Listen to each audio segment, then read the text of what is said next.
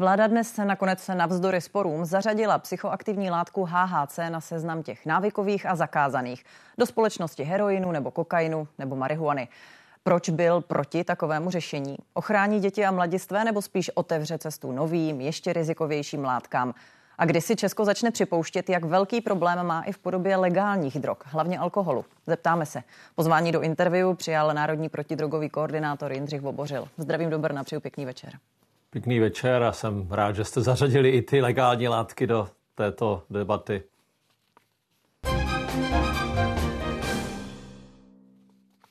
My se k ním určitě ještě dostaneme, ale prosím na úvod zůstaňme u toho kroku, ke kterému nakonec kabinet přistoupil. To znamená, HHC putuje na seznam návykových látek. Čeká se tedy ještě na notifikaci Evropské komise. Ale co podle vás eh, a zkušeností ze zahraničí tento krok přinese? Já už nechci úplně kritizovat rozhodnutí vlády, protože to jsme si jako vyříkávali pořád okola. No, ty rizika samozřejmě nějaká zůstávají a to co ta zkušenost ze zahraničí, to jsem eh, už říkal, například ten, ta, ten francouzský scénář, kde bez toho, bez té regulace, kterou máme teďka ve sněmovně, si bude teda fungovat, eh, tak eh, se bude dít asi to, že prostě ti obchodníci jsou před náma, ty velký nadnárodní firmy a výrobci někde prostě mimo evropští mají už nachystány ty nové látky, které už jsou prostě ve všech těch formách, které my se pokoušíme nějakým způsobem dostat z trhu ven a, a ono to přichází do té Evropy vždycky hned po těch zákazech. To znamená, místo gumových medvídků a sušenek eh, s látkou konkrétně HHC nebo s těmi, které dnes kabinet zařadil na seznam návykových látek, už sem míří zásilky víceméně stejného zboží, jenom tam ta látka bude trošku jiná. Rozumím vám správně? Takhle to je, je to takový nekonečný souboj. My se bavíme o tom, jestli, jestli ten stát má prostě vydat nějaký jako signál, že si to nepřeje, ale oni s tím takhle počítají. To je, to je prostě obchodní eh, strategie v podstatě tady těchto těch společností. Eh, ta rizika spočívají v čem? Vy jste, jak jste sám zdůrazňoval, ten francouzský příklad už opakovaně v médiích eh, zmiňoval, ale co tady očekávat? Na co si dát pozor z hlediska uživatelů? Tak tam bude asi celá řada látek a si myslím, že se začneme rychle bavit eh, se, s potravinářskou inspekcí, aby jsme dokázali vymyslet nějaký jiný ještě režim, než pořád tady ten, ten, to zakazování, který by byl nějaký rychlej, efektivnější, elegantnější možná a tam jsou některé látky, které, kterých já se bojím víc a některé, kterých se bojím méně. Ta, to, co mě děsí asi nejvíc, to, co říkají i někteří obchodníci, že, že sem půjde uh, ty různé varianty toho takzvaného spice, což už nemá s konopím nic společného. Je to, je to syntetický kanabinoid, který potom v, tam už víme, že i ve světě se objevily i nějaká úmrtí ve spojení, a myslím, že už i v České republice jednou, ve spojení třeba s alkoholem, s dalšími léky, tam ta, ta předávkování můžou být fatální. Tady na tohle si bude muset nějak dát pozor a nějak to eh, řešit. Dobře, vy zmiňujete, že to bude ve spolupráci s potravinářskou inspekcí o Asi téhle nejen, no. spolupráci, no. nebo nejen, ale i o téhle spolupráci. To byla ta cesta, kterou vy jste prosazovali, eh, kterou jste chtěli vlastně regulovat prodej těchto látek eh, jako jinou cestou, tedy než zařazením na seznam zakázaných návykových. Tak pokud to nevyšlo u HHC, kde jste se o tom bavili tolik měsíců, z čeho usuzujete, že by se to teď mohlo podařit? Vyjasnila se tam nějaká cesta? Já si myslím, že kromě toho, že bychom měli efektivně eh, se dohodnout na tom, jak bude vypadat zákon o psychomodulačních látkách, respektive novela zákona o návykových látkách, eh, která je ve sněmovně před druhým čtením, ale zatím ty zprávy, které dneska mám, tak eh, nejsou úplně, ta dohoda se mně nelíbí. Tak pokud tam tohle bude, tak ještě mezi tím se, a to by to mohlo řešit, tak ještě mezi tím si myslím, že bychom se měli sejít se státním zdravotním ústavem a se SZPI, aby třeba byly průchozejší ty, ty, ty posouzení těch rizik do potravin, protože jedna věc je tu látku úplně zakázat a jiná věc je ji mít v potravinách, obzvláště mít v nějaké, nějaké podobě medvídků a podobně. Eh, než se dostaneme k té novele, o které jste mluvil, tak by mě zajímalo vlastně, co se teď bude dít ve vztahu k těm již existujícím produktům z HHC, které tedy eh, je nově nebo bude nově po schválení Evropskou komisí na tom seznamu. To znamená, co, co reálně hrozí lidem, kteří se předzásobili, co to znamená pro výrobce, prodejce, mm, když za 10 až 20 dní vlastně ta látka bude mezi těmi zmiňovanými drogami v úvodu. Typil bych si, že to bude spíš 20 dní než 10, ale uvidíme ale eh, tak v každém případě je to zařazeno mezi látky, které, když bude někdo držet takzvaně větší množství než malé, což na to nemáme zatím judikatoru, co to je, to větší množství než malé, u konopí je to 10, 10 eh, gramů, tady to asi bude méně, a tak eh, už je to trestný čin. A pak samozřejmě jsou obzvlášť velké množství, kde už ty, ty sazby jsou výrazně vysoké. Řeší se to jenom trestně právně, jako jasně může do toho vstupovat někde i, i další instituce, podívat se, jestli nejsou nějaké látky v potravinách, ale primárně to musí řešit pouze a jen policie a trestně právním způsobem, takže každý, kdo bude držet to větší množství, a teď já nevím, nemůžu odhadnout, to můžou být 3 gramy nebo 5 gramů, tak, se to, tak to půjde do toho trestně právního řízení. A... To znamená jenom, promiňte, abychom to opravdu dotáhli do důsledku. Eh, zprávy byly o tom, že když se začalo mluvit o tom, že by ty látky mohly být zařazeny na ten seznam, takže se zvýšily prodeje, lidé se evidentně předzásobovali, možná i prodejci. Eh, tak co to znamená pro někoho, komu před policejní hlídkou vypadnou z tašky dva pitlíky gumových medvídků s tady s touto látkou? Eh, jako znamená to, že půjde do vězení?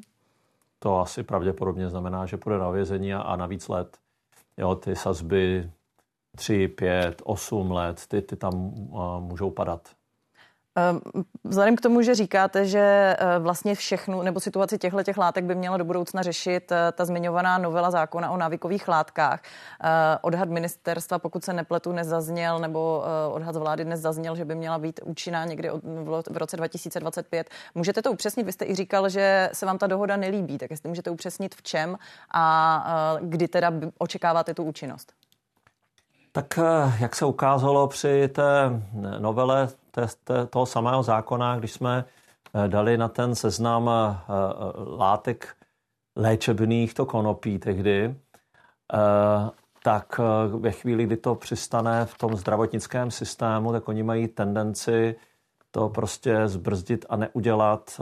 Jednak tomu nerozumí, tam není ta kapacita odborná, jediný odborný útvar, který existuje ve státní správě, kde jsou adiktologové a kde, kde, kde jsou nějaká čísla, a tak, tak ten je na úřadu vlády. No, takže ve chvíli, kdy to uh, bude regulovat to ministerstvo zdravotnictví, tak už to úplně naprosto jasně a nahlas konce říkají, že, že by neradi tam ty látky zařazovali. Takže tam si myslím, že se může stát, že, že ve chvíli, kdy to ta sněmovna dá tomu ministerstvu, tak nakonec vlastně všechny ty látky budou zase zařazeny na tom seznamu těch zakázaných látek návykových ve smyslu tady toho heroinu a kokainu.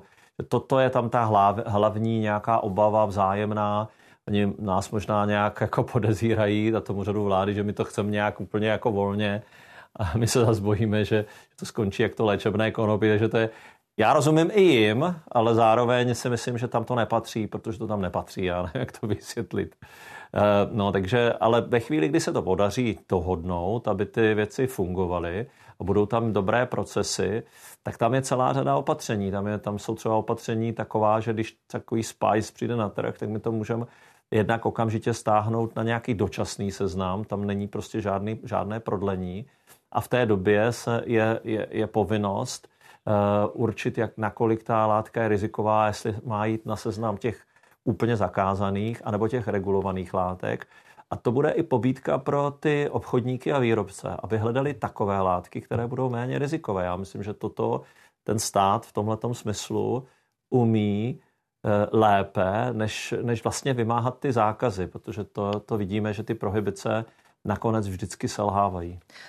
Vy jste zmiňoval, nebo respektive, nech, pokud se nepletu, tak připravujete možnost, nebo chcete vládě předložit návrh s možností abolice pro lidi, které by nějakým způsobem trestně postihlo tohle období, které nastane, až Evropská komise notifikuje zařazení HHC na ten zmiňovaný seznam nebezpečných, respektive návykových látek, zakázaných návykových látek.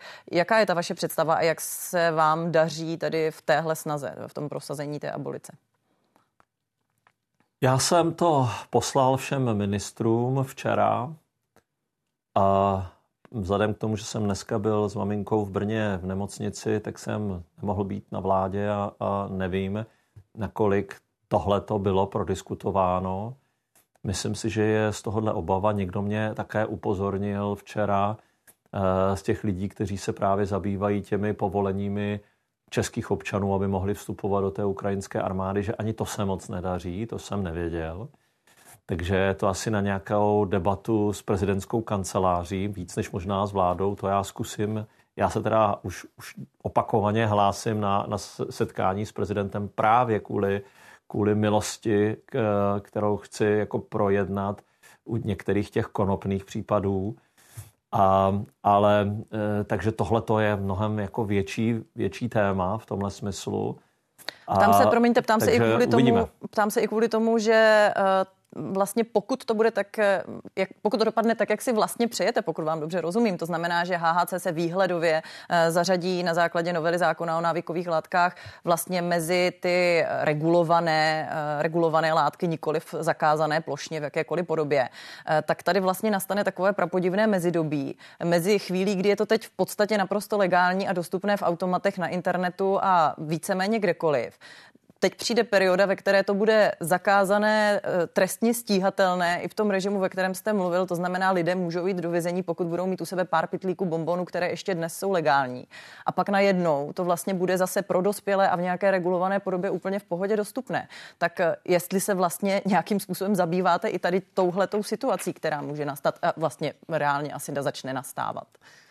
Já se tím zabývám, ale nevím, jestli přesvědčím ostatní činitele, jako, kteří na to mají ten vliv, aby se tohle nějakým způsobem ošetřilo. Teď jako se přistoupilo k nějakému rychlému řešení, aby se jakoby uh, rychle zamezilo tomu té dostupnosti tady těch cukrovinek. To je jako nějaká, nějaký rychlý krok. A, a teď, teď co s tím dál? No, takže já se tím můžu zabývat, můžu něco navrhovat, ale nemám tu exekutivní moc, takže já to určitě dělat budu. Já, já jsem o tom přesvědčen, že to je potřeba. Musíme rozlišit, že tam jsou obchodníci, to je jedna věc, a pak jsou tam ti uživatelé a mluvím o těch uživatelích. Mluvím o tom, že uživatelé, když budou mít u sebe větší množství a koupili si to legálně, tak budou v tom nelegálu, pokud to nezlikvidují, přestože si to teďka nakoupili prostě legálně tak... Eh, Paradoxně, to, když, když to teda trošku zlehčím, byť ta problematika samozřejmě není nezávažná, tak eh, když si to dobře schovají na možná rok a půl, nebo nevím, kdy které by mělo dojít k účinnosti toho nového, té novely zákona o eh, návykových látkách, tak když si to dobře schovají, tak pak, když to za, za tu dobu vytáhnou, tak už to bude zase v pořádku, když jim bude nad 18 let. Asi jo, pokud se to podaří. Já, já se teda myslím, že já kdybych byl policistou, tak budu mít zmapovanou tu scénu. Budu mít zmapovanou uh, uh, jednak tu scénu těch obchodníků, ale možná i těch, uh, kteří za ty poslední týdny, kteří si to nakoupili v tom větší množství, protože bych měl obavu, já jako policista, kdybych byl, tak bych měl obavu, že ti, co to nakoupili ve větším množství, se to taky pokusí prodat dál třeba, jo? A to se taky asi dít bude, že jo?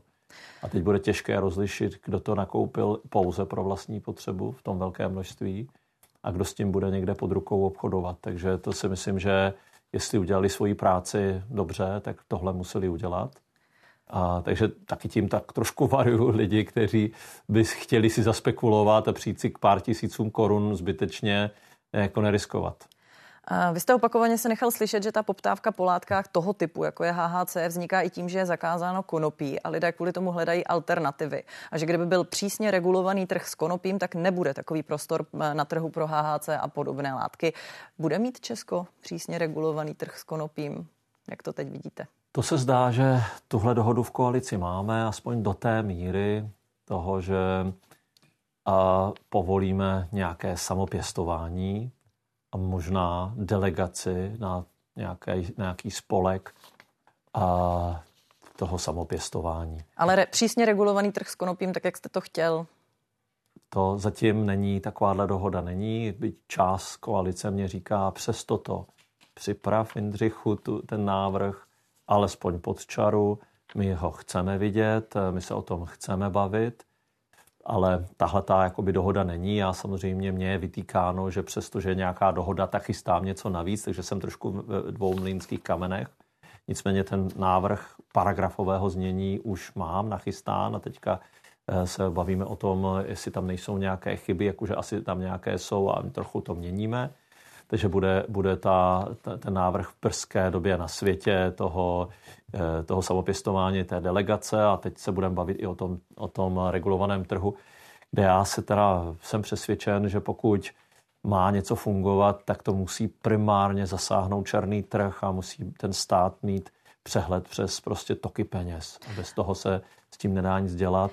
To je to, co se podařilo v té Kanadě, že prostě 80 téměř procent dneska trhu je pod kontrolou státu a velmi přísnými regulacemi. A taky tam najednou klesá uh, dostupnost k mladistvím a ta zkušenost mezi mladistvými najednou klesla, přestože to všichni jako pochybovači uh, říkali, že se to dělat nebude a že to bude horší, tak to je, děje se to tak, jak to říkám, protože oni to dali do rukou uh, taky už zkušeným lidem, kteří takto zregulovali alkohol. A toto my tady takhle neumíme, ale oni to už tak tam umí. Ehm, vy ale jste právě i zdůrazňovala, teď to opakujete, že když vás ocituju v rozhovoru pro hospodářské nevony, regulovaný trh tady není proto, aby si lidi mohli v klidu hulit, ale aby se stát věděl, kolik se toho kde vyrábí, kde a kolik se toho prodává a vlastně se tím omezuje černý trh, který je teď zcela bez kontroly. Když ale říkáte, že ta stávající politická nálada v koalici je taková, že vám zřejmě neumožní prosadit tu variantu se regulovaným trhem, tak jaký efekt to bude mít na to dění kolem konopí v Česku? Do nějaké míry eh, to přestane, doufám, eh, dopadat na, te, na ty malé uživatele a malé pěstitele, aby končili ve vězení. To si myslím, že je jedna podstatná věc, protože nám 14 eh, lidí ve vězeních sedí za ty, za ty drogové trestné činy, přestože to jsou jenom jednotky procent vlastně v, té, v tom náporu trestné činnosti, protože mají dlouhé tresty a, a ty soudy neumí rozlišovat kilo heroinu od kila konopí v podstatě. Ne, ne, nezazlívám to soudům, ale je to prostě daná, daný tím trestním zákonníkem. A takže tohle by se měnilo a my ruku v ruce navrhujeme tu změnu trestného zákon, trestního zákonníku taky. Nemyslím si, že by to zasáhlo ten černý trh eh, tak, jak bychom si přáli, když tam ten regulovaný trh nebude. To, to možná když budeme jako účinní a, a když to bude fungovat dobře, tak, tak to stáhne ten černý trh třeba a teďka fakt jako odhaduju, spekuluju o 30%, jo, ale to jsme viděli v Uruguayi, kdy, kdy to vzali extrémně přísně, tu regulaci a, a, a dostali se na nějakých 50% černého trhu, který stáhli. Eh, když ta Kanada, té se podařilo už jako velký procento to už jako se blíží třeba tomu tabáku. Jo? V podstatě tabák má dneska 14 eh, černého trhu a ten zbytek už je teda pod kontrolou. Takže... A když máte, promiňte, ze zahraničí všechna tato data, všechny tyto zkušenosti, když je čím dál tím větší počet zemí i v blízkém příhraničí Českém nebo respektive v blízkosti Česka, které k té regulaci prodeje přistupují tím směrem, který vy považujete za nejlepší, řekněme. Eh, proč se to v Česku eh, prosadit, promiňte, nedaří? Proč dostáváte pokyny, ale připravte něco pod čarou? Na co narážíte? Narážím na to, že část té politické reprezentace, jako je třeba moje ODS, eh, to sice jako podpoří, ale nevnímá to jako primární nebo důležité téma, které by zajímalo naše voliče. Jako je to dobrá věc, Jindřichu, dotáhni to, když se ti to podaří, přesvědč ty koaliční partnery, ale mají jiné priority, pochopitelně, státní dluh třeba, že jo, eh, válka na Ukrajině a všechny konsekvence s ní, plyn a nevím co. Uh, takže, takže toto jako je vnímáno jako marginální téma, takže tam nemám tolik té politické síly. A pak, když se to zná, když část té koalice z toho má velký strach, a možná jejich voliči si to nepřejí, no tak uh, oni plní potom uh, samozřejmě to, co pro ně, jo, třeba KDU tomu věnovalo mnohem víc energie a času, aby jsme se scházeli a mluvili o tom, než kterákoliv jiná, na té nejvyšší úrovni, než kterákoliv jiná partaj. Takže mm, my se sice nezhodneme, na druhé straně vlastně tomu věnovali mnohem víc priority, No ale, ale prostě e, tam je ta obava třeba, jo. No a samozřejmě jako si myslím, že v pozadí je eh, eh, i celá řada jako obavy e, z různých industrií a to, to ne, nevím, jestli tohle jsem schopen tady rozebírat. No a, a, a hlavně teda tomu nad tím vším brání to zastaralé, eh, špatné mezinárodní právo, Eh, které jako je už z roku 61, že 60 let nějaký zákon, který, který, eh, který my aplikujeme do evropského a potom do, do, do, do práv všech jednotlivých zemí. Rozumím. Ehm, ehm, vím, že to by bylo právě složitější vysvětlit i všechny tyhle právní konsekvence, že na ně narážíte taky, ale ve výsledku, jak sám jste říkal, ta legislativa se pohybuje i ve všech zemích, které také jsou vázány, vázány tímto právem. A mají úplně stejný problémy jako my. Jo? To, to Německo úplně stejně začalo jako já, že, že teda bude regulovaný trh, pum, prostě povolili Rozumím, se já, já, a, já právě se potřebuju dostat, promiňte, k další, k další věci, ano. o které jste sám v úvodu říkal, že je dobře, abychom ji taky probrali, eh, protože mimo jiné impulzem pro tu urychlenou aktivitu kolem HHC eh, v těchto dnech je, mm, číslo bylo uvedeno, 170 hospitalizací od června roku 2022. Já ty případy nijak nechci zlehčovat, ale intoxikací alkoholem u dětí a mladistvých máme v Česku tisíce ročně. Eh, jeho prodej je sice regulovaný, nedostanou se k němu děti, což je důležité zdůraznit, nebo neměli by se k němu dostat děti, pardon, to je možná ještě lepší formulace. Ale společensky je to extrémně tolerovaná droga. Eh, proč přes ty všechny dopady, které odborníci už xkrát vyčíslili, eh, proč se podle vás nedaří tohle v Česku vysvětlit? V Česku je, jak všichni víme, alkohol kulturní droga. Eh, není považovaná za drogu. Třeba kuřáci ví, že, že kouření neškodí velmi zdraví ale lidé užívající alkohol řeknou, ne, tak jako dám si panáka na bolesti břicha, na chřipku, je to vlastně tak trošku lék, dám si to na večer, na uklidnění, na, na spaní. Jo, má to, má to jiný, jiný kontext a, a samozřejmě jako stojí tam silná lobby z různých stran, která, eh, které vychází i ty různý jednotlivý parta je vstříc, já jsem z Jižní Moravy, takže cokoliv říct na adresu vína je strašně složitý. Jako když budu chtít být zvolen senátorem a budu někde zmikulovat, tak nemám šanci, když bych měl cokoliv. Jako, takže tohle to je prostě jako strašně silný. A, a co se týká těch předávkování, no to, to je prostě jakýsi scare z, ne, z novýho a z neznámého. Jo? A, a dá se kolem toho udělat kolem toho udělat velký vítr, 170 tomu, lidí tomu za 20 rozumím. měsíců. A právě proto, právě proto a ve srovnání jak... tohle zkusím doříct. A, a, a, a tady máme eh, mrtví u, těch, u, těch, u toho alkoholu. Každý rok je to 400 mrtví jenom na předávkování. Většinou neskušení uživatelé a často, často i nezletilí. To se u toho HC třeba neděje, ale my to ignorujeme úplně. My jsme si na to zvykli, že někdo leží na zemi, že někdo umírá nepřijde nám to divný a ani tím, s tím nechceme si myslím nic dělat, že, že i když ty informace existují, tak nezaznamenal jsem za 20 let, že by ministerstvo zdravotnictví zvedalo nějaký zásadní změny kolem toho alkoholu. Pojďme prosím se sumírovat ta čísla. My už jsme jich část ukazovali. Náklady na pití alkoholu pro stát ročně až 56 miliard. Vy zdůrazňujete, jak je Česko naprosté unikum, když víc než 90% dětí má zkušenost s alkoholem kolem 13 let a z rukou rodičů. Přestože data říkají, že když děti začnou užívat jakoukoliv návykovou látku před 16. rokem, riziko vzniku závislosti je až 8krát vyšší. Eh, jakou podporu, říkáte, ministerstvo zdravotnictví tedy nepracovalo s nějakými daty, nebo respektive nezdůrozňovalo tahle rizika. Ale jakou podporu vy reálně máte eh, pro osvětu v téhle oblasti ze strany vlády? To je nejsprávnější otázka, kterou jsme si dneska řekli, si myslím.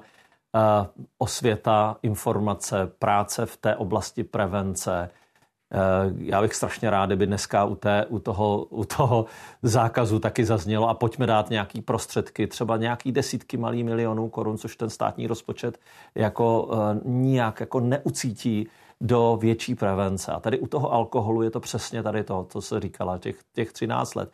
Akční plán, který mě schválila vláda loni v Dubnu, říká, pojďme udělat trvalou kampaň, ne mediální, ale kampaň, která bude mít jasný, jasný um, kontury toho, co má být, jak má vypadat eh, konstantní, neustálá kampaň. A má to být 30 milionů korun na rok. Ten akční plán jsme si schválili, ale na tohle nemáme ty, ty prostředky. Takže jo, vy jste protože... na to nedostal peníze? Na to já, a to už je asi šest, to už je šestá vláda, s kterou spolupracuju, Dobře, a, a to je když tedy stejný. teď odcituji Marka Výborného, který včera v událostech komentářích říkal, že právě vy jste problém, že místo toho, abyste konal jako protidrogový koordinátor, děláte opačně, zlehčujete a dnes na Twitteru ještě dodal, že prevenci dlouhodobě prosazujeme, včetně alkoholu, ať se tomu víc věnuje i Národní protidrogový koordinátor, tak po těchto výzvách vy vlastně můžete si vyrazit pro těch 30 milionů uh, s hlavou styčenou uh, na vládu. Není tak? Já to samozřejmě znova předložím a znova o to pořád žádám a jsem tím otravnej a, a už nikdo vždycky nechápe, jak to, že už jsem dostal stokrát jako odpověď, že to nejde a já si znova o to jdu říct. Trošku mě to mrzí od Marka Výborného, protože on dobře ví, že jako jestli někdy někdo se tady za, za tohle jako uh, snažil jako vzít a něco s tím dělat, tak uh, jsem to já. Děkuji vám. Jindřich Vobořil, Národní protidrogový koordinátor, byl naším hostem. Díky a zdravím do Brna. Děkuji za pozvání, děkuji, že se věnujete tomuto tématu. už za chvíli události. Přeju hezký večer.